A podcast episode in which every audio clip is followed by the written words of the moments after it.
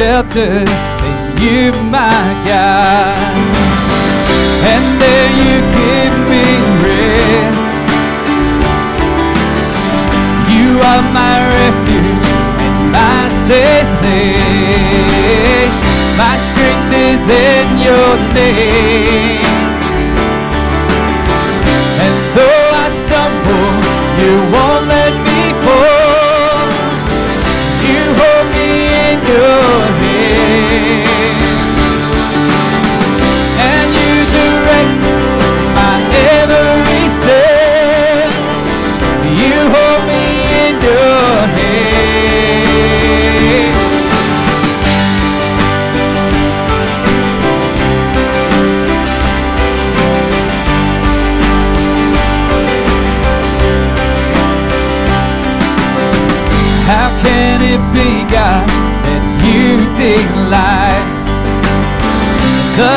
Details of my life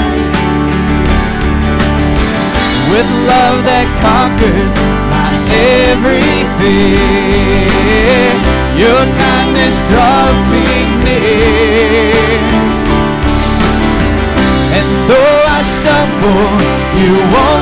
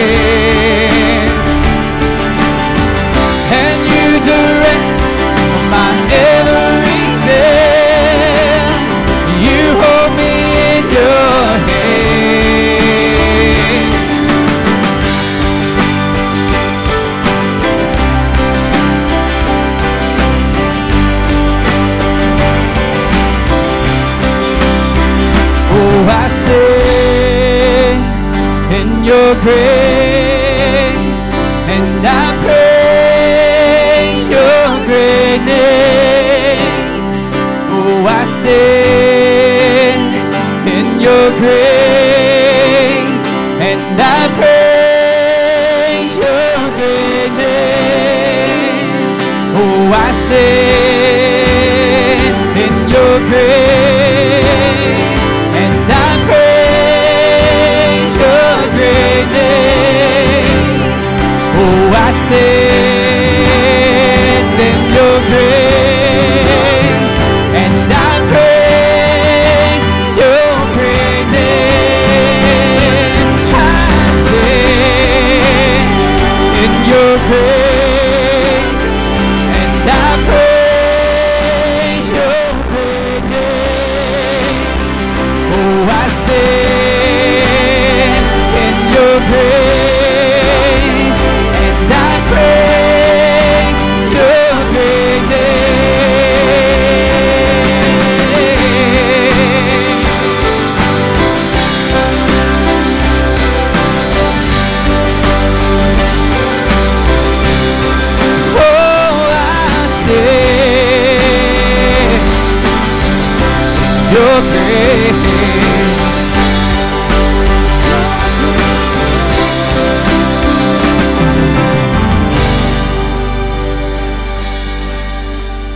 Carpenter's Way. If you guys are doing okay this morning, um, if you're in the room, you're more than welcome to stand and worship with us. You don't have to. Give me a sec. I'm going to tune. Wait for it.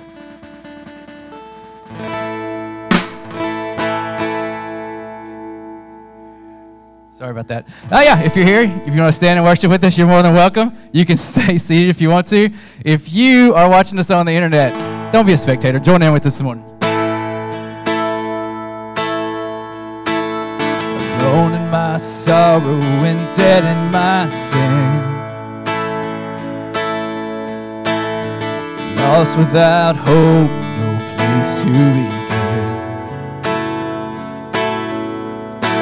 Your love made a way, let mercy come in.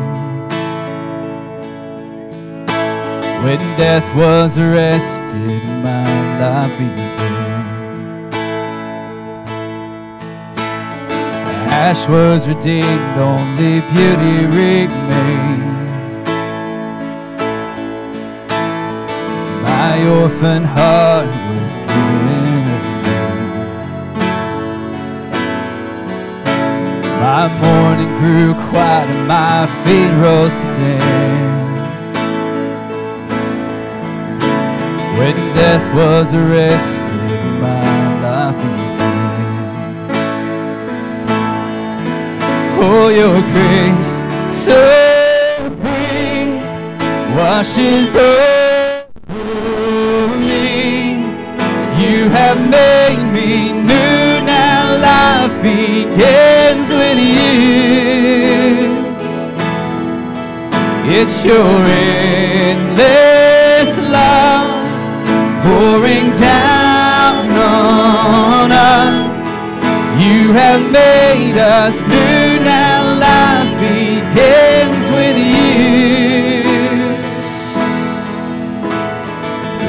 From my chains, I'm a prisoner no more. My shame was a ransom.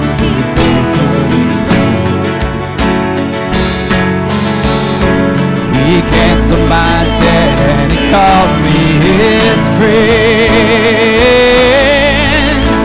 When death was arrested and my life began. Oh, your grace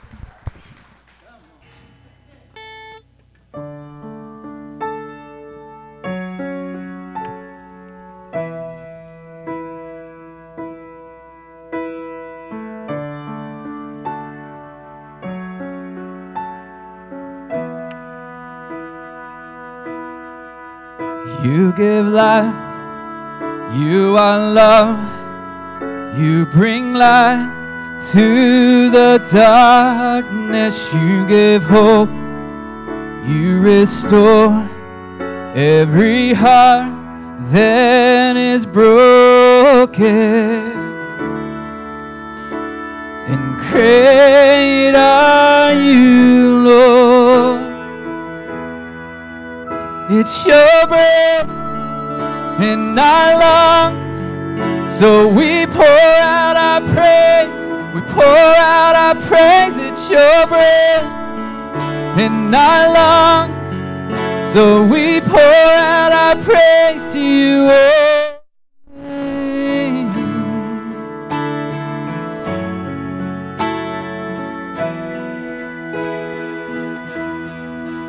You give life, you are love, you bring to the darkness. You give hope, you restore every heart that is broken.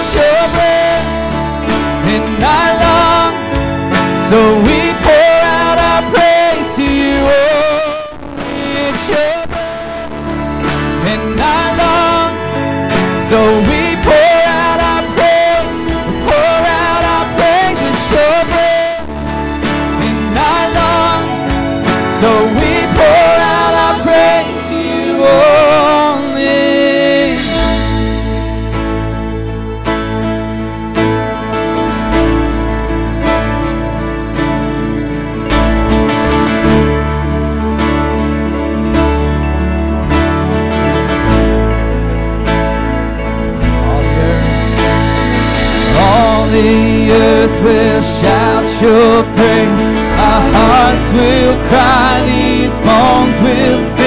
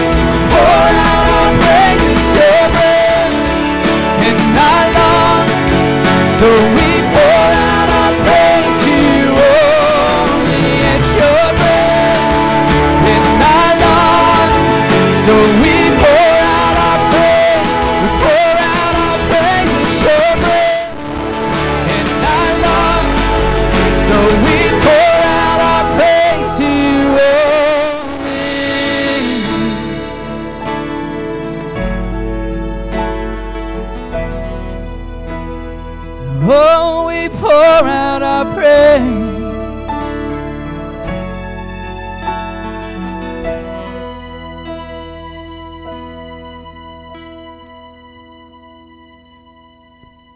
If you can, would you stand with us and uh, read along with me?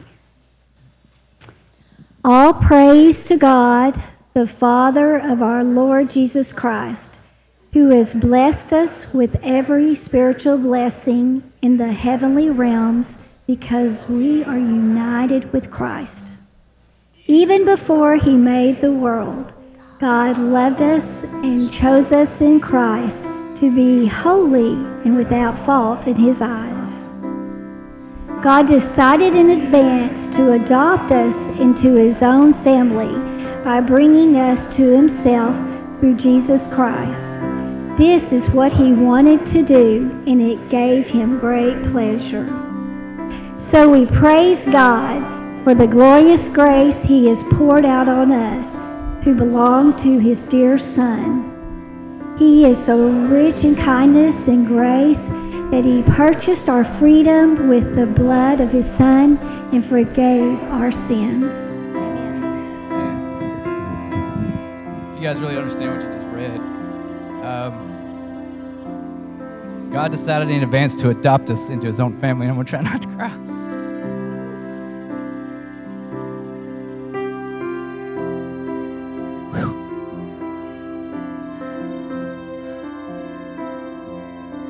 A little special to me. Um, most of you probably know. Um, both of our girls are adopted, and so. Uh,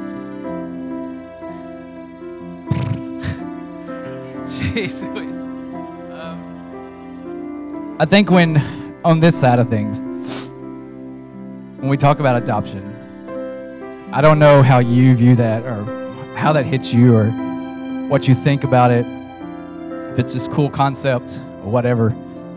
Um, we decided in advance to adopt our girls. They had nothing to do with it. Absolutely nothing to do with it. They probably could have had a better family, but they had nothing, had nothing to do with it. We decided in advance to adopt them. And there's absolutely nothing that would change them being our girls. And so when we read through these things of being adopted, I don't know how it hits you. I don't know if it gets you where it needs to get you. The fact that you are adopted, it's not just this, hey, you know, God kind of likes me and he kind of accepts me into the family. It's like you are adopted. You are adopted. There's no going back on that. There's nothing these two little girls are going to do that's ever going to make me think, no, you're not my kid.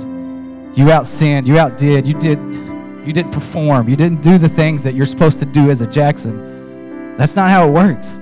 That's not how it works. They are adopted. They are my kids. They'll forever be my kids. And that's how God views us. And I hope that blows you away. I hope that just makes you stop in your tracks and be like, this is crazy.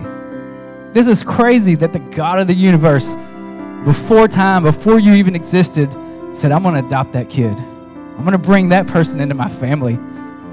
And it's, it's irrevocable. You can't walk away from it. He's done everything. We went to court, we signed the papers. They did absolutely nothing. All they do is they come into the family. That's it, guys.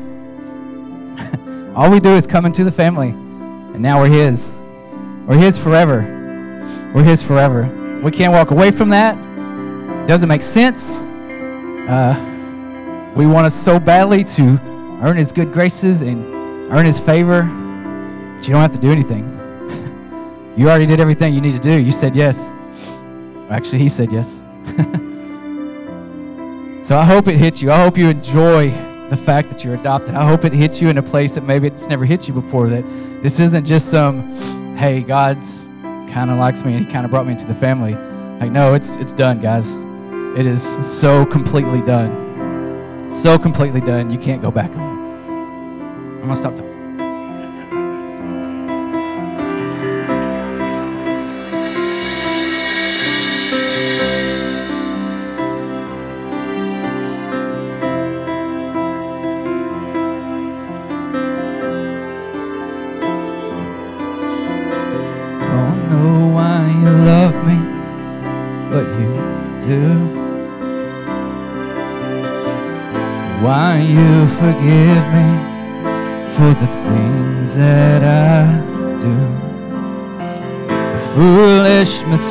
Mistakes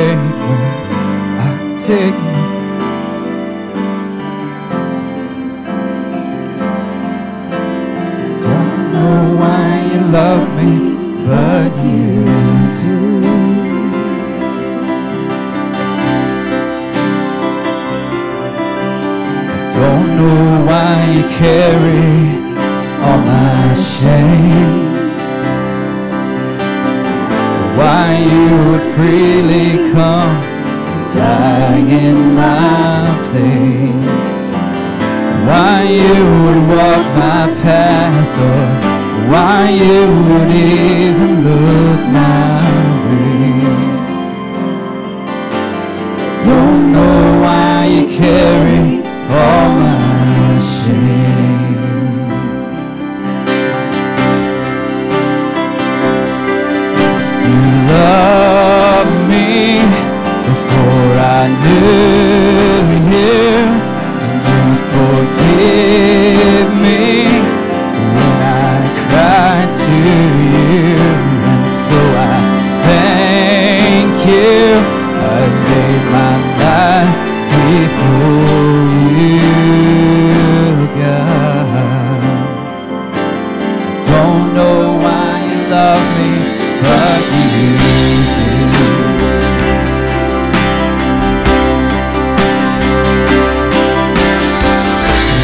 gave your life so I could live. And so this life I freely give. You gave your life so I could live. And so this life I freely give. You gave your so I could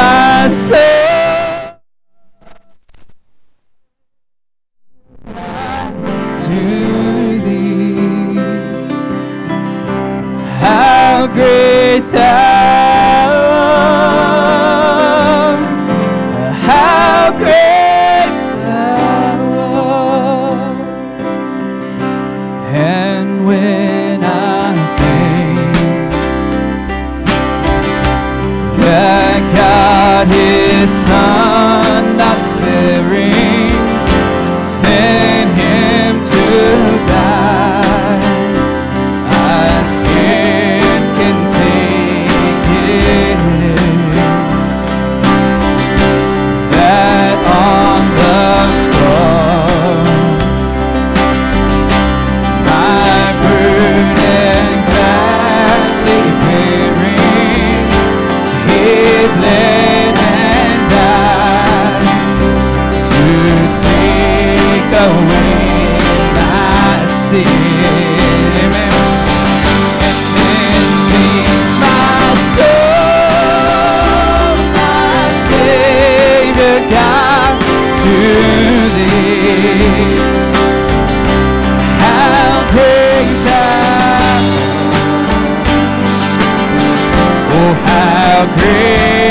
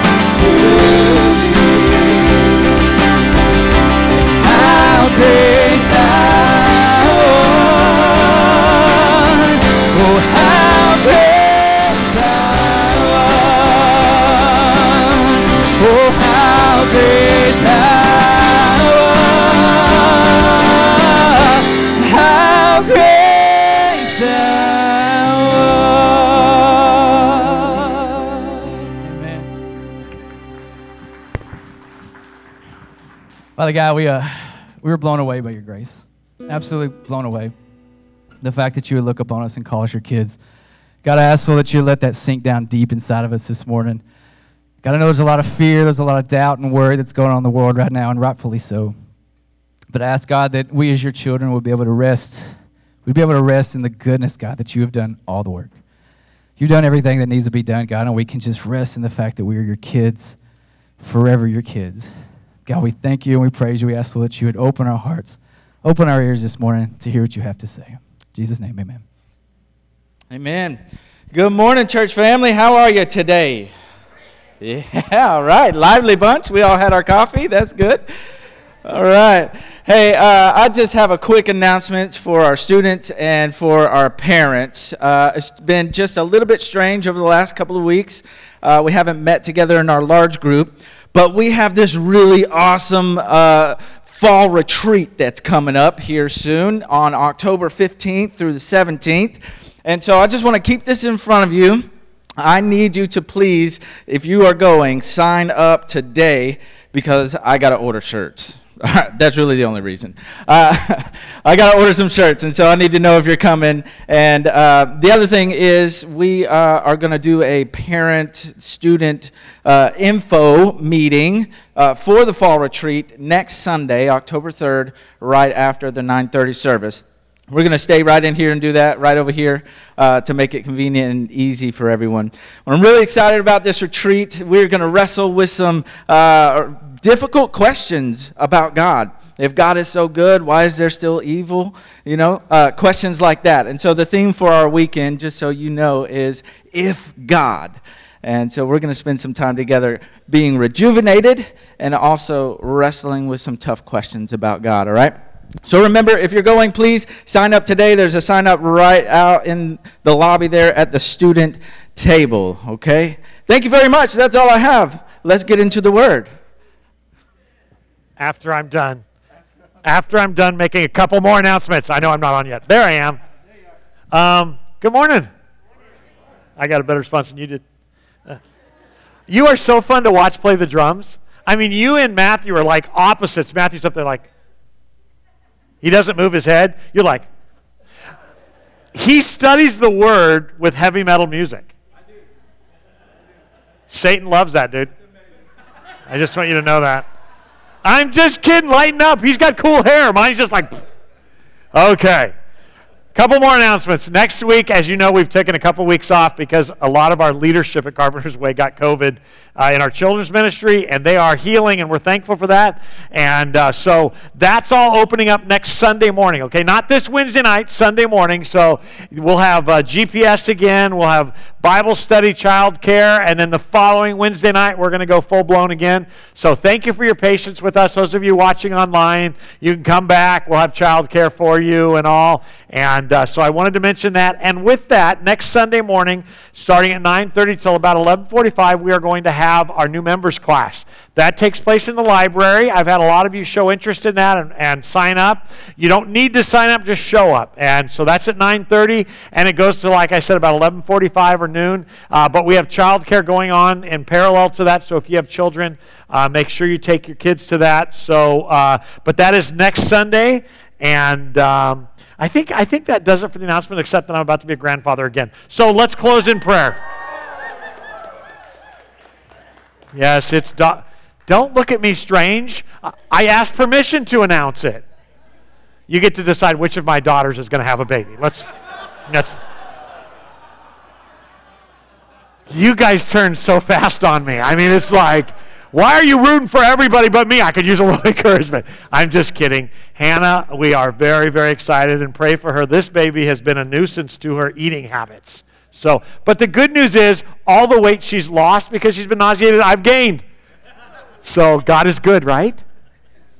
I'll stop now. Let's. Uh, I, I want to pray. Okay, so before I do, um, I've had the privilege of flying not only just around this country but around the world. And sometimes when you're sitting in an airport, well, you're always looking, is my flight delayed? Is my flight delayed? But sometimes you look beyond the screen to the sky outside and it starts to get dark and you realize there's a storm on the horizon and it is going to cause problems. So while you're waiting to board for that three and a half hour wait. While you're sitting there, your stomach's a little bit anxious because of those clouds. Then you finally board the plane. Okay, we're going to take off. And as they as you go out to the runway and you look, and I remember one time in particular, Julie and I were flying into Milwaukee, and we literally out of the left side of the plane saw a tornado. It was very strange.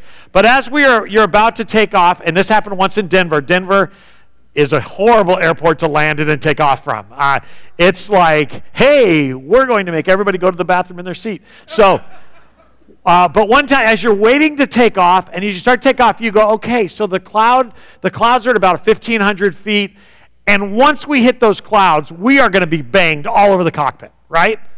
Have you flown much? That's just how it is. And then, but what's amazing is you do get bumped around, and I'll tell you, there's one thing worse than when everybody screams. It's when everybody gets dead quiet. When everybody gets dead quiet, that's because they're waiting for the plane to fall out of the sky. And it's funny because I always hold on to the metal brackets underneath as if that's going to save me. Waiting for them to go, get in your crash positions. I guess that's kissing your rear end goodbye. But you're holding on and you're waiting to get through the clouds and it's bumping and you're going up and down. And it's really, you know what's ironic is you're going only going up and down about 10 feet. It feels like hundreds. But you're going up and down And then all of a sudden, it stops. And you look out the window, and there's clear skies. It's absolutely gorgeous. And you look out, and there's a sea of clouds. You can't see the earth at all. All you see is the beautiful sand like clouds, and you see the beautiful sun and the beautiful sky. Or if you're flying at night over the ocean, you see the stars like you've never seen them before. And you look up, and it's just peace. That's where we're at right now. We're all kind of riding through the clouds. Let's, let's just be honest. Even if you're doing well, it's just a cloudy season. We all know people who have COVID or who are dying from COVID or have died, and we're watching the news, and whether you're right or left, it's just our country just feel the world just ah. And we're we're riding the clouds, and it's like we're holding on to our seats, going, God is good, God is good, God is good. Just get me above the clouds. Well, this morning, I have the unique opportunity to remind you of what's above the storm. And uh, I had the best time in the Word this week. Everything that we sang this morning, it's so true. And while Chad presents in a four minute song what the facts are, I get to tell you this morning why they're the facts. And this morning, if you come in here hurt by people or angry with people, or if you're angry at the government, or if you're mad at your spouse, or if you're, if you're worried about whatever, I just want to say, in light of what we're about to study, none of that makes none of that matters. We need to get above the clouds. At least the children of God, because we have hope based on promises by the King of the universe. And this morning, I'm going to ask the Lord to speak to us in a very personal way. We're going to get into a bunch of scripture. I'm going to encourage you to get a pen and paper out so that you can make sure I'm accurately dividing the truth, so you can look these verses up. But let's pray together and ask God to speak to us. Lord Jesus, we're thankful that we can gather together this morning in a turbulent time in our lives and look forward to giving, getting above the clouds. But Lord, just, um, just like we look around the plane and if we see somebody in a pilot's uniform, we kind of watch them to make sure they're not panicking. May we as the church not panic because we know what's coming. We know that no matter how it feels, we are safe. And so I thank you for this morning's text that reminds us, Lord Jesus, of just how truly safe we are and what's coming. And why. So I pray you'd speak to our hearts this morning. In Jesus' name we pray. Amen. I want to begin by looking at, at, Romans 12, 1 and 2. These are very, very well known verses, but I, I want you to engage your brain this morning. I believe with all my heart that the more you think, the more free you're going to experience, more freedom you're going to experience, the more of God's peace you're going to experience. So I want you to be a critical thinker. I want you to think I'm wrong, so you need to check the text. I want you to know what the Scripture says about God. In Romans chapter 12, 1 and 2, Paul has just finished explaining how a person is saved. And so he, he begins chapter 12 with this. And so, dear brothers and sisters, eh, now that you're saved, now that you know how you're saved, now that you have a right relationship with God, I plead with you to give your bodies to God because of all he's done for you. Let them be your lives, your bodies. Let them be a living and holy sacrifice, the kind that God will find acceptable. This is how we truly worship him. Don't copy the behavior and customs of this world. Now, pause, okay? We all get that. That's usually where we stop. We think to ourselves, okay, I'm not going to be like the world. I'm not going to lust. I'm not going to I'm not going to drink, uh, over drink. I'm not going to do drugs. But that's not what he's talking about here. Don't copy the behavior and customs of the world. Rather, but it's a connective word, let God change you into a new person by changing the way you think. So, in other words, I don't want you to be changed or transformed the way the world transforms. That's what he's talking about. He's not talking about drinking or dancing or smoking. He's talking about how we're changed, how we are changed and how we live. And it tells us here that God wants to transform us into new people by changing the way we think. It is then that we will learn to know what God's will is, which is good and pleasing and perfect. In other words, we don't learn God's will for our life by, by reading books on knowing God's will for your life. We don't, we don't know God's will for our life by seeking lots of counsel, which is nothing wrong with that. But we learn God's will in our life by letting God transform the way we think and therefore change the way we behave. And that is the spiritual battle for the child of God because sin is no longer your issue, as you're going to find. God wants to change, uh, change us, but not as the world changes us from the outside in, self help, psychology, which is okay at times, but it won't get you to the peace of God. But God wants to change us from the inside out by changing how we think and then ultimately changing our behavior. Last week, we ended our time together reading this crazy article about Americans who desire to stay in Afghanistan. And the reason I read it is because I had heard our president say over and over only those who want to leave, those who want to leave have been taken out. And whether or not that's true or not, the point was my brain went, why would any American want to stay? And I'm a, I fear telling you that that's how my thinking was. And then that article last week that I ended the message with said, well, those people are called missionaries who love God, their task, and those people more than they love safety. Wow. Wow. Cecil Jackson has a friend, and I, I didn't tell you I was going to use this, but he has a friend. I don't think it was a roommate in college, but he has a. What was the movie called? The Ranger movie. The, the Free Burma Rangers. This guy is a man of God who gave his life to helping rescue people that people aren't rescuing. The question is, well, that must be because he's an adren- adrenaline uh, junkie. That's not true. Uh, missionaries are not adrenaline junkies. They are servants of the Most High God who say, I am willing to sacrifice my life for His purposes. That's what they and we do. And I don't think like that. How tragic that your pastor didn't think like that. I didn't even think that there were missionaries wanting to stay there. And so in last week's message, we had talked about that. We talked about the fact that, that we are to love God and His mission more than self. That is a different way of thinking, leader, leading to a different way of decision making, of behaving. The problem the followers of Jesus struggle with is, is, is we, we try, and it's, it's natural, okay? I'm not dogging this. I'm not saying knock it off. It's just how it is. We are constantly battling with the will of God, trusting Him with the will of the flesh, right? We get our feelings hurt because somebody treats us a way that we don't deserve to be treated. And we know that Scripture says that we should make allowance for each other's weakness, but, it, but it's like this is an exception. Because we think we're the exception. I'm not dogging you, it's all of us. We feel, we get frustrated because the president doesn't act the way we think they should act or or isn't in agreement with us in our way of thinking or the world or culture or and we just get irritated and we ask questions like, well, if I don't fight this, who will? And so we have this will of the flesh, this body, this thing, and yet the will of God. And so it's hard to, our, our battle is trusting God, isn't it? Trusting God. What if the ship sinks? Sometimes it does. Ask Paul, remember? The ship sank. But Paul trusted God. And, and, and that's difficult. The problem that we struggle with is marrying our flesh and the personal pursuit of happiness, which is built into our, our rights as Americans, with total and complete sacrifice or surrender of self to a life for God, which Jesus called us for graphically when he yelled at the crowd following and says, If any of you want to be my followers, pick up your cross and follow me where I'm going. And they didn't know he was going to die then. We do. The call of the follower of Jesus is to actually pick up their cross and follow him. What? What about Israel? What about America? What about my family? What about my grandkids? Do you trust me, Mark? Not really. Wait, which one of those did you hear? I, you laughed. It's hard. That's the battle.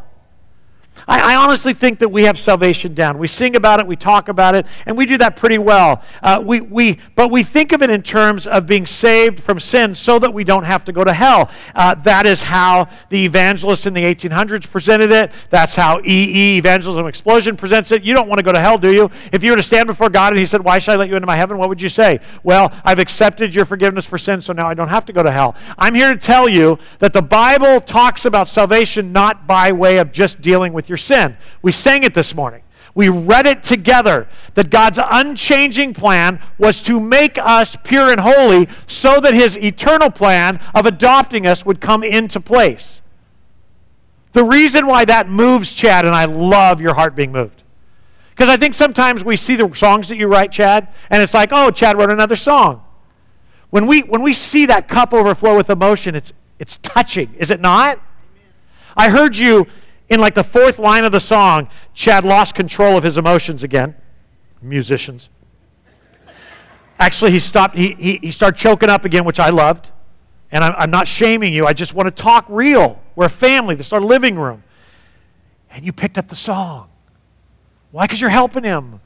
That's what the body of Christ does. We help him. We say, yeah, and then we're moved by it. We go, why is Chad weeping this morning? He's weeping because his daughters were adopted. Oh, that's right. God's unchanging plan for us was to be adopted. And he has a special understanding how God feels about us because of how he feels about his kids. The truth is that we've allowed it to be turned into a discussion of eternal sin versus eternal righteousness, when in reality, God wanted to be a discussion of love, of adoption into his family. And when we forget that, we live in the clouds. We live in the clouds of, well, I just feel like, or I'm just going to, or how dare they, or we live in the clouds of, I deserve better, so then we do stupid stuff. Because I deserve better, and, and we forget why we don't deserve better. Remember, last week we talked about grace and mercy and the difference. Mercy is what you get when you are redeemed because you don't get what you deserve. Mercy is not being sent to hell. We deserve hell. If somebody says, How are you doing? and you have, are having a bad day, if you don't want to gripe, you can say, Better than I deserve, because that's true biblically. That's absolutely true. Well, what do you deserve? I deserve to be cast away from God, but He has, by mercy, brought me close to Himself. Grace is when we get what we don't deserve, like heaven and each other, and songs like Chad leads us in, and, and joy, and beautiful fall weather, and rain that we love, and sun that we love. All those things. That's, that's grace. Well, one of the things that I've been thinking about lately, and we've talked about, and this is not an attack on any of you because we all struggle with this, okay? This is us together. Somebody said to me this morning, I'm looking forward to this message. I got your point. I got your email yesterday, and I said, I'm looking forward to it too. I never know what's going to happen, although I have an outline. But let me be clear. Um, we say in our culture, when something good happens, God's been faithful. I lived. God's been faithful. He healed me. God's been faithful, blah, blah, blah. The problem is that's doctrinally incorrect. God is never not faithful. Because what he's faithful to is his promises. That's what he's faithful to. That's what Chad was talking about this morning. You can't walk away from something that's been thrust upon you. We're going to get into that in today's text. What God has been when he answers prayer as we ask them is gracious. God was gracious to us because when we flipped the car, and this didn't happen, I'm making this up, when we flipped the car, we all lived. How gracious is God? If we would have died, God is just as faithful. Do you see what I'm saying? And words matter. We have to be careful because we're giving the idea that God always brings about good in this existence, and that's not true. And when we believe that, we live in the clouds. well, what are you doing, God? What are you doing, God? Okay, God, just don't, I'm not worried about getting out of the clouds. Just help me survive the clouds. And God's going, No. I want you above the clouds. We put our hope in what's above the clouds, not what's in the cloud. Are you following the picture? All right, so let's get into our text. This is why Paul was so upset with the Galatians who are now who have accepted the gospel, and we're going to get into that, and are now adding to it. Because it's like, why would you actually climb to 50,000 or 35,000 feet, get above the clouds, and then all of a sudden descend back into the clouds as if you flap your wings in the plane, you're going to be okay? Don't live in the clouds. With that said, let's jump in. Galatians chapter 2, 19 and 20. Paul explains to us how he lives above the clouds. Paul explains to us how he actually lives in a way that if people hate him, it's okay. If, if, if the world goes to hell in a handbasket, how does he still find peace? Because when I tried to keep the law, it condemned me. When I tried to flap my wings and get out of the, out of the clouds, I didn't get out of the clouds. The more I tried, the more I ended up in trouble. So I died. to flapping my wings or the law or religiosity. I stopped trying. This is Paul's word, not Mark's. I stopped trying to meet all its requirements. Wait, wait, wait, wait. Paul, are you saying that you no longer live by the Ten Commandments? Yes. That's what it says. That's what it says. Why? I stopped trying to meet all its requirements so that I could live for God. You see, when you're living by the Ten Commandments or religiosity or to please the church or to please someone or something, you're obsessed with that something or yourself. When you're free, you can stare at God, which has always been the point. When you're the, best thing they could do in a plane is make a uh, like like a sunroof. Then you could look up and go, "We're almost to the clouds. We're almost to the clouds." They need a front. They need a front camera that you can put on your screen in front of you, so you can go, "Okay, we're going through clouds. We're about to. Oh, going through a cloud. It's going to get rough here. I got to get. Okay, we're now out. Okay, I can relax because that is true. If you've flown much, you know in clouds is turbulent, above clouds, much of the time is not. And I'm, I'm not a pilot, so I'm just generalizing. If we could just keep our eyes on the horizon, if we could just keep our eyes up. Heather has a thing with her women's Bible study class eyes up. We're struggling with that right now. Why? The turbulent has us holding on. And we've got to trust. And Paul is saying, I have stopped trying to meet all the requirements of the law so that I might live for God, obsessed with God. My old self, here's what's happened. My old self has been crucified with Christ. I don't even live. It's no longer I who live, but Christ lives in me. So the life I live in this body, it's by trusting in the Son of God who loved me and gave himself for me. So I put all my hope in him. Where most of us, and especially Americans, and especially Texans, we put our hope in our own abilities, our guns, our, our traditions, our freedoms. And Paul is saying we got to put our hope in God. Galatians 3:1. Oh foolish Galatians, who has cast an even evil spell on you?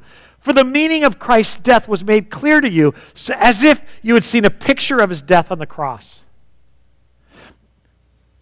the, the thing that, became, that becomes difficult is Paul is saying, Look, I know many of you don't like me. If I wanted to be liked, I wouldn't be preaching the gospel of Christ. I just want you to know. And then he goes on with chapter 1 and 2 to say, The reason that I have to move beyond that is because I've been crucified. In the life I live in the body, I no longer live for myself. I live trusting in God. And he turns to the Galatians and he says, What has happened to you? Who has bewitched you? The Greek here is pretty graphic. He is saying, when you got saved, you were obsessed with the meaning or the picture of Christ's death on the cross for your spiritual need. The inference is they were staring at, at, a, at a community signpost. They're staring at, in the middle of the town, there, was, there, there may be a document that is written there, and they're staring at it because it explains what Jesus Christ did.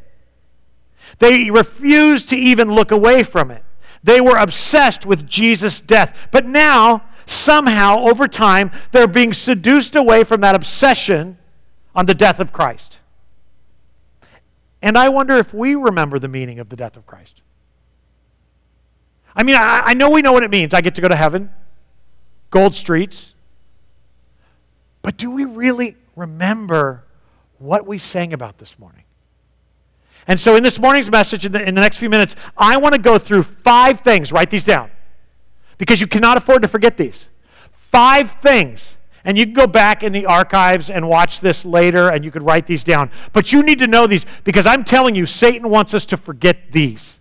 He wants us to think now that we're saved, he wants to think, oh, I'm saved, I'm going to heaven. But America, but my family, but COVID, but our president, but blah, blah, blah, blah, but, but, but, but, but. There's always a big but involved, isn't there? I meant B U T. Knock it off. There's always a but, isn't there?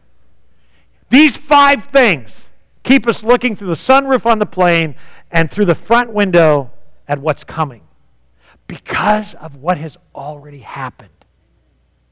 The first one is Romans 5, 6 and through 8. And I'm just going to put these on the screen because I just want you to see them. The first thing that happened because of what Jesus Christ did on the cross. The first thing is when we were utterly helpless, Christ came at just the right time and died for us eh, sinners. Now, most people would be willing to die for an upright person, though some might perhaps be willing to die for a person who is especially good. But God showed his great love for us. How? By sending Christ to die for us while we were yet sinners. In other words, it wasn't after we renounced whatever our sin is.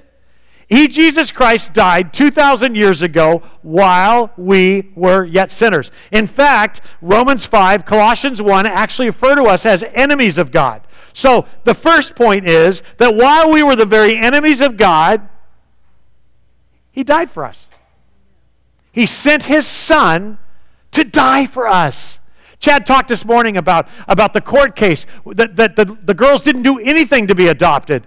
They did one thing they received these cute little teddy bears that they still carry around to this day. They carry them all the time. And by the time they're 30 and still carrying them, they're going to be a little dirtier. But that's what they do. What did they do? They got grace. They received mercy. And because of the mercy that her mom, their mom and dad showed, they're not going to end up on the street. They'll have hope for college or a career.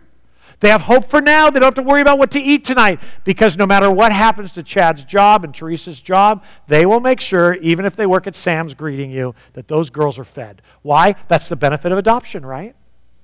But even more, those girls will never worry about their future because mom and dad will always be there to protect them.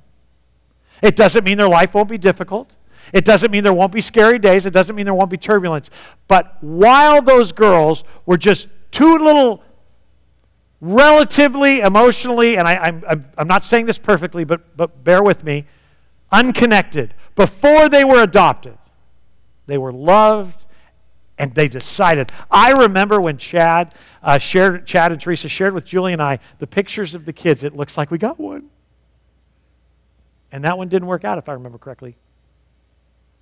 It looks like we got one. And that one worked out. And that's our Mia, that little debutante. Have you seen her pictures? She's cool. And then there's Charlie, second adoption, who's not afraid of anybody. What is your name? Well, I'm Pastor Mark, as she walks into my closed door office. So different.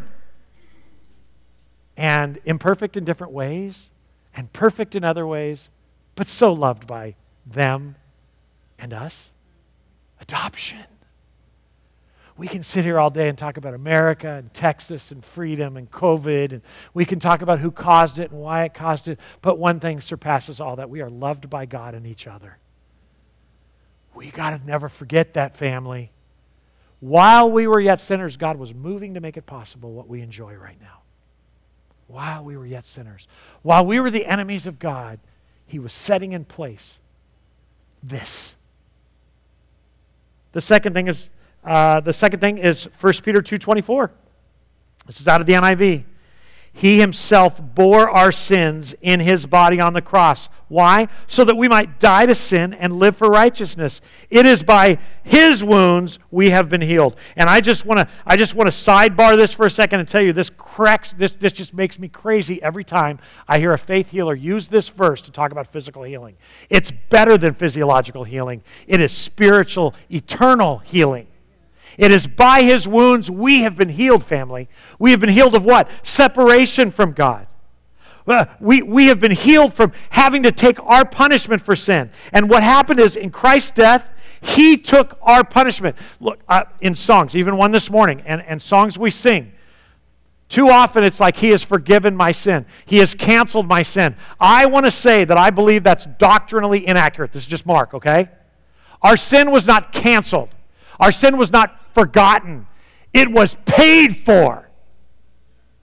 The reason Jesus was beaten, stripped naked, mocked, and hung on a cross was that's what we deserve, and He took it for us. Too often we go, well, God is the judge, He could just decide to not charge us guilty. That wasn't possible. If it would have been, he would have done that. But there are laws in eternity that even God has to submit to. And one is he can't fellowship with sin. So our sin had to be dealt with, not just ignored. And he didn't ignore our sin, he put it on Jesus.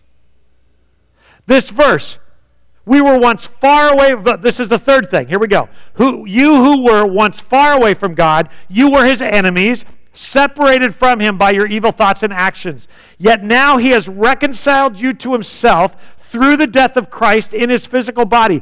As a result, he has brought you into his own presence. And you are present tense. What's that word?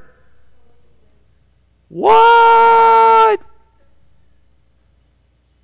You are holy and blameless as you, present tense, stand before him without a single thought. False. So here's the deal. When God put my sin on Jesus, and I'm I think it's the next verse. Yes, he became oh, let's jump to the next one and then I'll explain these. 2 Corinthians 5:21.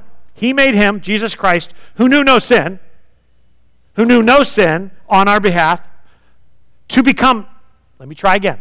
I'm overheating. He made him who knew no sin, we're talking about Jesus Christ, to be or become sin. Take that in. To be sin on our behalf, so that we might become the righteousness of God.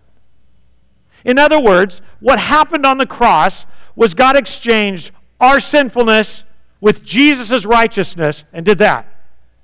Which takes me back to the previous thing that says, the previous verse that says, I stand before him, right now, pure and holy. Why do I stand before him right now, pure and holy, when I had lustful thoughts last night?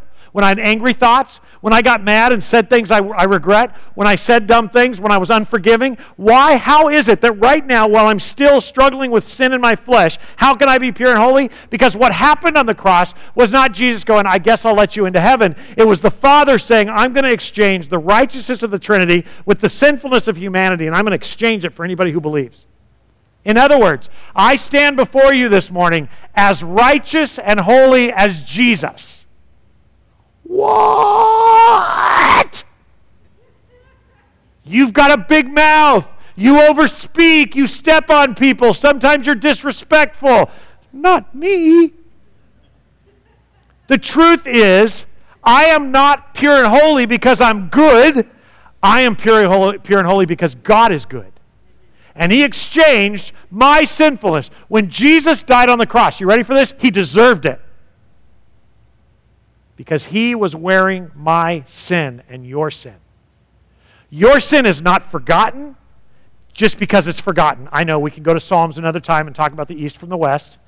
I'm talking about this idea that we wink at each other to make maybe to make ourselves feel better that God is just as a judge just decided to put our sin away or cancel it. That's not true. It was not canceled. It was put on Jesus. And he died and was killed and was slaughtered in the same way that we deserved it.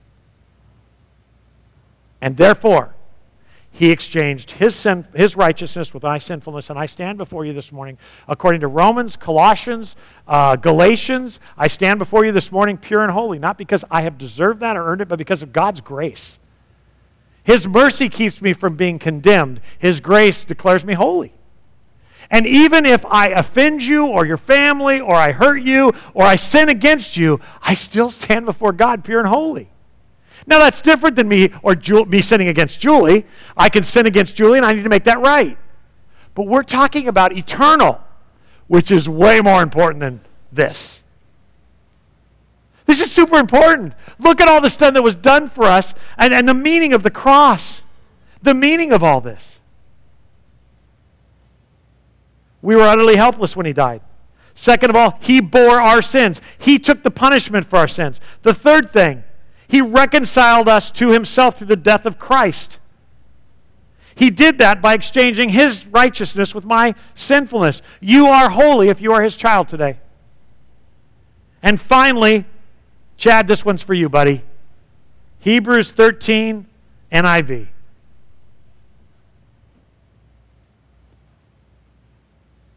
Does that not move anybody anymore? Are you too Baptist to think that's amazing? Seriously.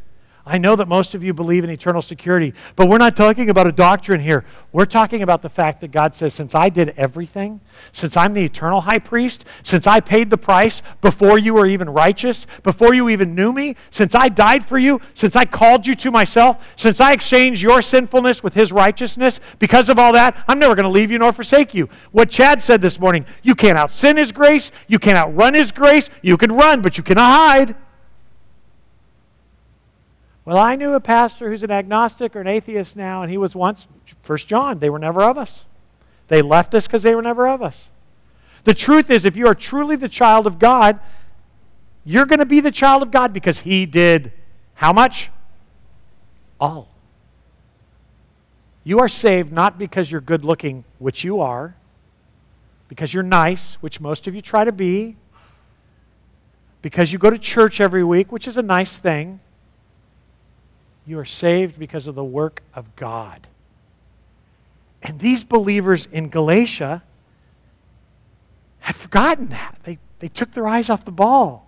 Look at Galatians 3 1 to 4. O foolish Galatians, who has cast a spell on you? For the meaning of Christ's death was made clear to you, as if you had seen a picture of the death on the cross. Let me ask you one question Did you receive the Holy Spirit by obeying the law of Moses?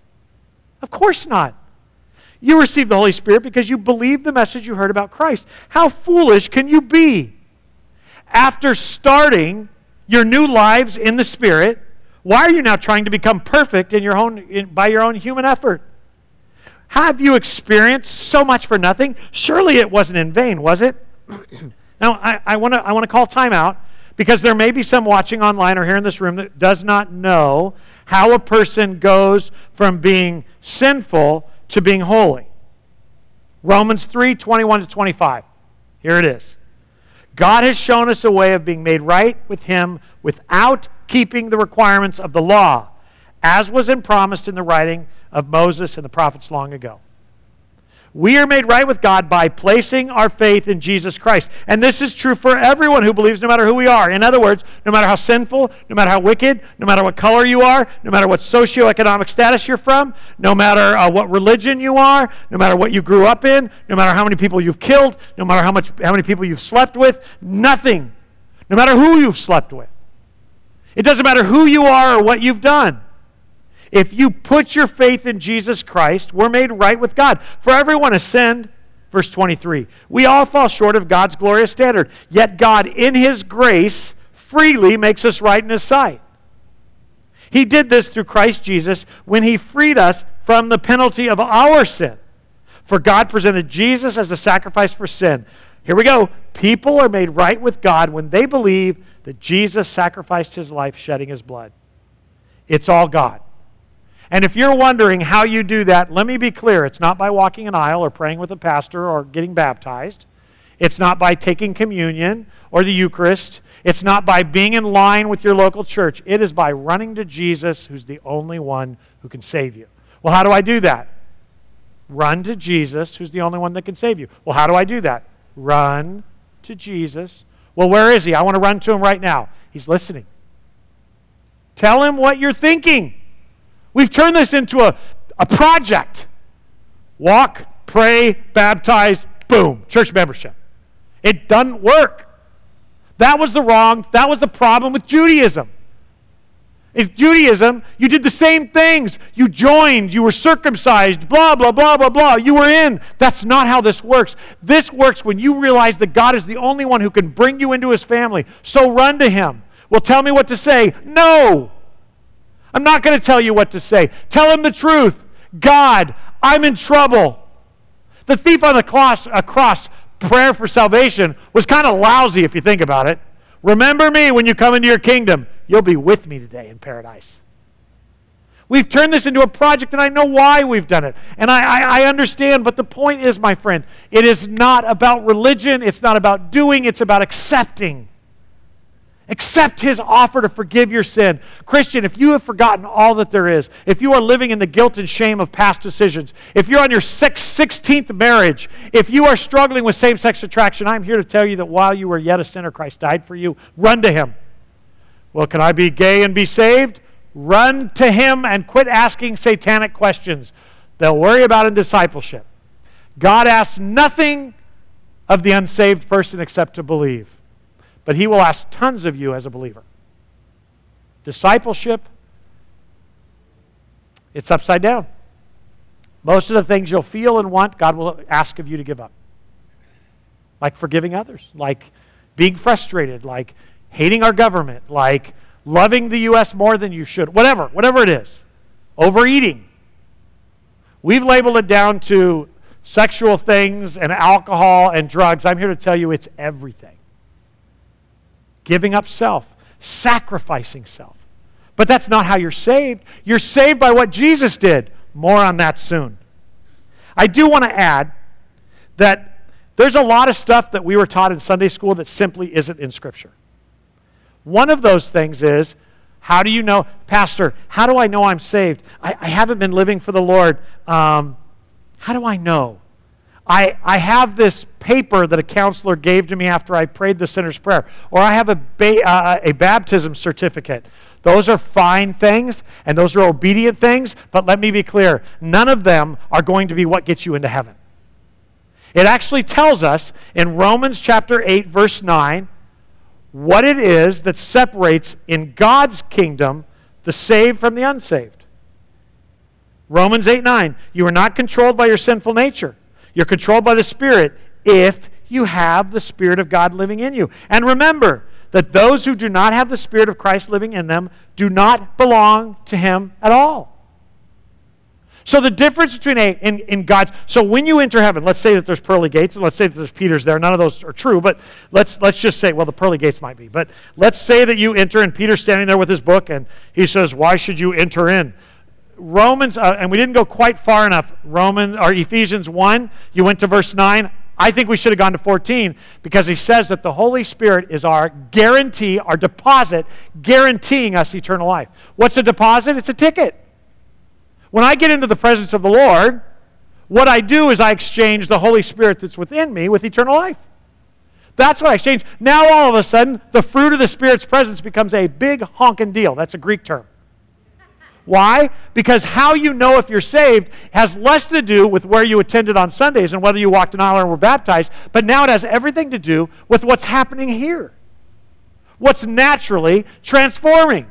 If you are no different than you were before you were saved, and that's not just by your own estimation, it's by your spouse, by the people around you. But if you are the same person that got saved 30 years ago, you have every right to ask whether you're saved at all. Because the Holy Spirit's there. That's like say, oh, I'm not going to get into that. You know exactly what I'm saying. The difference between a saved person and an unsaved person is the saved person, the adopted child, is given the Holy Spirit and lives within them. More on this in Ephesians or Ephesians, Galatians 5. Because it's really important. We have, as, as evangelicals, whether you grew up in a charismatic church or a, uh, a non charismatic church, a Baptist church, we have put so much emphasis on our religiosity, communion, church attendance, walking an aisle, praying a prayer, being in the baptismal, all fine things. But just like the Jews were putting all their emphasis here on circumcision, we've put it on that. And Paul is saying it isn't circumcision that saves you, it's the presence of the Holy Spirit. And I remind you in this Galatians passage, he says to them, well, Galatians 3 5. I ask you again does God give you the Holy Spirit? Pause. Are you saved? Same thing. To Paul, to God, that's the same thing. Did God give you the Holy Spirit? That's the difference between being saved and not saved. Did He give you the Holy Spirit to work miracles among you because you obeyed the law? Of course not. It's because you believe in the message you heard about Christ. Does it make sense? Because this is super duper important. We, we've, we've gotten so religious, so doctrinal, that we just scoot over all the important stuff. We're not talking about you should be changed. We're talking about you will be changed. We're not talking about a salvation you have to be good enough for. We're talking about a salvation that chases you before you were good at all. We're talking about a salvation that never leaves you because it was completely the work of God. We're talking about a salvation that has declared you this morning holy. Why? Because it's Jesus' holiness. You this morning are either saved and as holy as Jesus or you are not saved at all. There's no middle ground. There's no partially saved. There's no trying to be saved. There's no kind of saved. Well, I'm not the Christian I should be. That's a different question. Are you a Christian at all? Well, yeah. How do you know? I see the Holy Spirit working in me. That's the right answer. Well, Pastor, you're killing me here. There's 40 years of Baptist here that is actually freaked out right now. That's why we go piece by piece through Galatians. It will be explained, and you will walk out of here. But I, am going to give you the short answer. Next time, if you're freaking out this morning, here, watch this. If you're freaking out this morning because you're wondering if you truly have the Holy Spirit in you, instead of meeting with the pastor to have a doctrinal conversation, go directly to the Savior. If you're not 100% sure you're saved, even if you've been an elder or a deacon or a pastor, if you are not 100% you're saved this morning, doctrine will not comfort you. Jesus will. Run to Him. Well, I, I don't need to run to him. Why not? Are you too proud to? He's the Savior. I did that in a really weird voice. what have we done to this? This is a personal, intimate relationship with your daddy. This was always about adoption. When Teresa has a problem with, not Mia because she's perfect, but Charlie, little Charlie. I think I'm the only one who calls her Charlie, but I love the others do. I love that name. But little Charlie comes in, and I, I know that she has a sin nature, although I've never seen it. She has an, inv- an, an invasive nature, not a sin nature. She's sweet. But she, when she, when she sins against her mom, her mom doesn't go, That's it? Are you sure you're my adopted child? That's not a question she'd ask. That'd be unkind and unloving. God doesn't ask that either. And if you are doubting, and if Charlie, and she will because we all had kids that did this or grandkids, you don't love me anymore, which is a manipulative tool that kids play in order to get mom to tell them how much I love you, even though you just ate the cookie that I had saved for your father, right? Have I lost you? My ADHD is kicking into high gear. the fact is that Charlie and Mia, and forgive me for using you this morning, you opened the door, but they're going to do things that are going to be wrong. And Teresa, as sweet as she is, she's got fire in that girl. And she's going to look at her kid and she's going to say, uh uh-uh, uh, that is not what Jacksons do. We do that with little Sam. I love it when Hannah says to Sam, that is not Wilkie. Wilkies are powders. Okay, that's the, that's what we are. But but I, uh, but they will. She will say that, and Mia and and Charlie and Sam. They're so smart. You know what the next thing they're going to say is, "Do you still love me?" And then you melt and you hug them, because that's what parents do. But the truth is, it's a manipulative tool. We can talk about a different time. But you just hug them and you say, "Of course you're a Wilkie. That doesn't mean I'm not going to whoop your butt, or I'm not going to discipline." For all of you in social services, that was figurative. We don't whoop butts in our family. We give stern looking.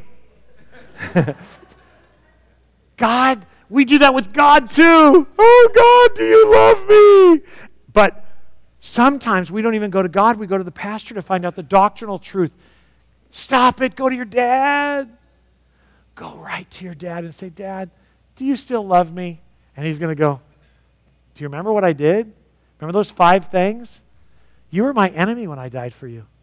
I loved you so much, I sent my own begotten Son to die for you.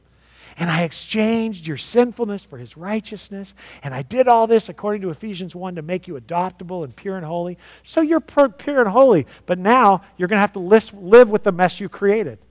See, one of the most wonderful things God does is he leaves you in your addiction. Why? Because you're desperate for him then. Just because you're forgiven by God doesn't mean that your wife isn't going to kill you for committing adultery. Just because you're forgiven doesn't mean that your same sex attraction is going to go away. He's asking you to sacrifice it.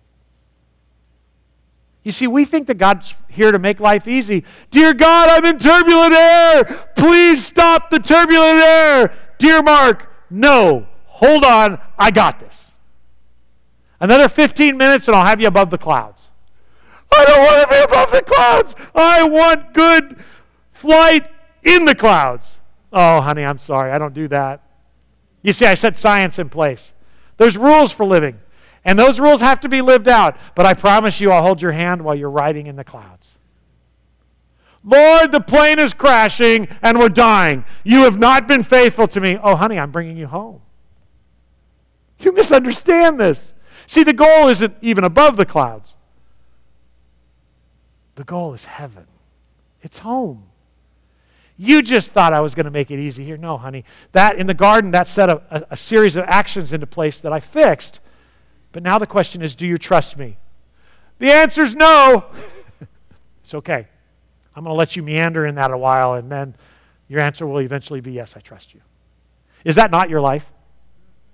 You can say yes, more than two of you, because it's our life. This is tough. We're in those clouds. And right now, it's wonderful, as terrible as it is, because we're deciding what we believe in. Do we believe that God should make turbulent clouds not turbulent? Or do we believe that God's got a plan sometimes for turbulence and sometimes for air? Because without those clouds, there's no rain and then the world dies. Well, I don't want to fly in those clouds. Sometimes He'll let you fly above them, sometimes He'll let you fly below them, sometimes you'll drive. But when you're in a plane, there's going to be turbulence. I don't want turbulence It's part of life. Galatians 3 5, and then I'm going to jump through. Here we go. Where are you? On 3 5 is up there. So I ask you again Does not God give you the Holy Spirit and work miracles among you because you obey the law? Of course not. It's because you believe the message you heard about Christ. In the same way, Abraham believed God, and God counted him as righteous because of his faith. The real children of Abraham, then, are those who put their faith in God. And I, and I want to pause because, because uh, if, if you've been with us any amount of time, this Abraham guy was not like, Abraham, We've made him a patriarch. This would make us think that he's a man of great faith. And I don't have time to go into his whole life. We'll do that in the coming weeks. But I want to remind you of who Abraham really was. He was told to follow God, who he didn't know as far as we knew, by taking only his wife to a land that God would provide for him. Instead, he takes his cousin Lot, who goes with him, who is a pain in his sheep forever. See what I did right there? The sheep. Okay, we'll move on. In other words, Abraham was not obedient. Then God says he's going to protect him. But he thinks his wife is too hot, that the kings of the foreign countries will want to marry them. So he talks his wife into saying it's not really his wife, she's his sister, twice. In other words, he's not moral. God says that he'll give him a son as an heir. But God is too slow, so he sleeps with his wife's closest servant. In other words, he's not very trusting. Oh, man. He's just like us. Women are going, I would never give another woman to my husband. Not the point, ladies. The point is, we're constantly struggling with faith. Galatians chapter 15 says this. This is so good, and we're almost done. Sometime later, the Lord spoke to Abraham in a vision. He said, Don't be afraid, Abraham, for I will protect you, and your reward will be, reward will be great. Abraham replied, Oh, sovereign Lord, what good are all your blessings when I don't even have a son? you don't think that's a weird thing to say to the king of the universe who created all things, who could smash you without a thought? What good is all your promises, God? I don't even have a kid. Wow. Okay, little boy. Little Sam. I'm not going to spank you because that would be illegal in social services, but something bad's going to happen I'm not going to mention from the pulpit. Since you've given me more children, I'm even going to have to give my, my servant's household my wealth, he says. You've given me no descendants of my own. Oh, look who's blaming God. You haven't given me descendants. So one of my servants is going to have to be the heir. Oh man, is he a powder? Then the Lord said to him, No, your servant will not be your heir, for you will have a son of your own who will be your heir. Then the Lord took Abraham outside and he said to him, Look up at the sky and count the stars if you can. That's how many descendants you will have. And Abraham believed the Lord at that point. And the Lord counted him as righteous because of his faith. Now, if I was to go on and read the rest of the chapter, and two verses later, Abraham's going, That's good, but now I'm having second thoughts. How do I know that this promise is a good promise? What a bonehead. He's actually having verbal communication with God. God's talking with him. He's showing him stars. He's showing him sand. He gives him, next week, we're going to get into a covenant he makes with him. But Abraham, even after all that, he is, he, he's still doubting God. And here in Galatians, uh, or, or in Genesis 15 6 that I just read, it said, Abraham believed the Lord, and the Lord counted him as righteous because of his faith. It wasn't even a good faith, it wasn't even mustard seed faith, it was half a mustard seed faith. This was a guy who constantly doubted, but he was declared righteous in theological circles, and I want you to learn some of these words. This is called imputed righteousness. So, why have I picked this verse? Because it is what it sounds like. It's like vomiting. That's not what it means, but I like it. Imputed. God threw up his righteousness on Abraham because he looked at his direction and said, Okay, I get it. How do I know I should get it? But somewhere between I get it and how I know I should get it, God said, That's all I need. You just look my way, and I'm going to save you now. I'm going to give you everything I promised, dude. Everything I promised. And you know what else, Abraham? I'm going to declare you righteous. 2 Corinthians 5:21 again. God made him who had no sin to become sin for us so that we might become the righteousness of God. Abraham was declared righteous and holy, and so he was. Not because he figured it out or he was good or he talked with God or he was circumcised. In other words, even stupid, arrogant, selfish, doubting people whose decisions are almost, count, almost always counterproductive to what God is doing are saved because Galatians 3 6, Abraham believed God and God counted him as righteous because of his faith. Keep reading. And the real children of Abraham are not those who are invading your churches in Galatia right now telling you to become Jewish. The real children of Abraham are those who put their faith in God. Verse 8. What's more, The scriptures look forward to this time when God would make the Gentiles right in his sight because of their faith. God proclaimed this good news to Abraham long ago when he said, All nations will be a blessing through you. So all who put their faith in Christ, as in anyone, Gentile, socioeconomic, color, race, genetics, religious upbringing, all who put their faith in Christ share the same blessing Abraham received because of his faith, that I would like to add, he wasn't even good at. So, my Seventh day Adventist friends, my Church of Wells friends, my legalistic Pentecostal friends, my legalistic Charismatic friends, my legalistic Baptist friends, verse 10 those who depend on the law to make them right with God are actually under his curse. For the scripture says, Cursed is everyone who does not obey, observe and obey how many? All the commands that are written in God's book of the law. So, for those of you who think that tongues is required for salvation, then why aren't the other gifts required for salvation? Why pick one? For those of you who think you should keep Saturday holy, why not have little offering sacrifices with goats and, and, and everything in your services? Why have you picked one rule over the other? You've got to answer for that. Because the same law that you're holding on to, the same legalisms, don't drink, don't dance, don't chew, those same legalisms are just part of a whole series of uh, uh 633 laws. Why are you picking the ones that seem easy for you? The truth is, you can't keep 10. Oh, who are you to say that? Because Jesus said if you hate somebody, you've committed murder. Well, that's Jesus. He's the only one that counts. Seriously. This is all about God. Verse 11. It's going to get pretty clear. So it is clear that no one can be made right with God by trying to keep the law or being religious. For the scripture says it is through faith that a righteous person has life. My Catholic friends, you cannot be Catholic enough, faithful enough to the Catholic doctrine and teachings. You can't take the Eucharist enough to be saved. Even the priests you are trusting are tainted Put your faith in Jesus alone. And by the way, this is the text that led Martin Luther to try to reform the Catholic Church. People are saved through faith alone. The way of faith is very different from the way of the law, which says it is through obeying the law that a person has life. But Christ has rescued us from the curse pronounced by the law when he was hung on the cross. He took upon himself the curse for our wrongdoing, for it is written in the scriptures, Cursed is everyone who hung on a tree. Through Christ Jesus, God has blessed the Gentiles with the very same blessing he promised to Abraham, so that we who are believers might receive the Holy Spirit through faith. There it is. See, it isn't membership, it isn't Christian, it isn't any of those things. It's about the Holy Spirit coming and living within you. How do I get it? Through faith. Wow. I'm done. It's incredibly clear. And for those of us who are struggling right now, and it is a dark season, it's been a depressing week. Kind of sad. I don't know if it's depressing, it's just sad. You know what I mean?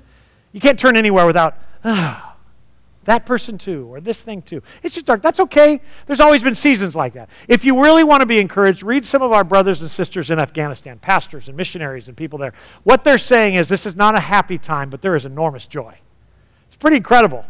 And if you have questions, you can send an email to Julie at julie at cwbc.org, and she will send you some of the letters that she's been reading or places where you can read them. It's incredible. It's very encouraging. They're not like high fiving each other they're going through persecution, but they do have joy. Right, Julie?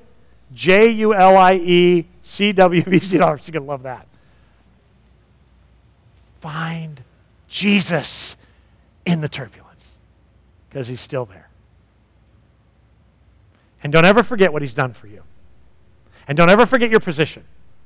Because if you do, what you're going to do is you're going to overcome the fear and you're going to start trying really hard to earn this thing. You'll never earn it. You don't deserve it. It's a gift. Just put your eyes on the back of his head and don't look away. Lord Jesus, thank you for forgiving, being merciful, being gracious, and making us your kids. Now, Father, we're holding tightly onto your hand because we are scared of the turbulence.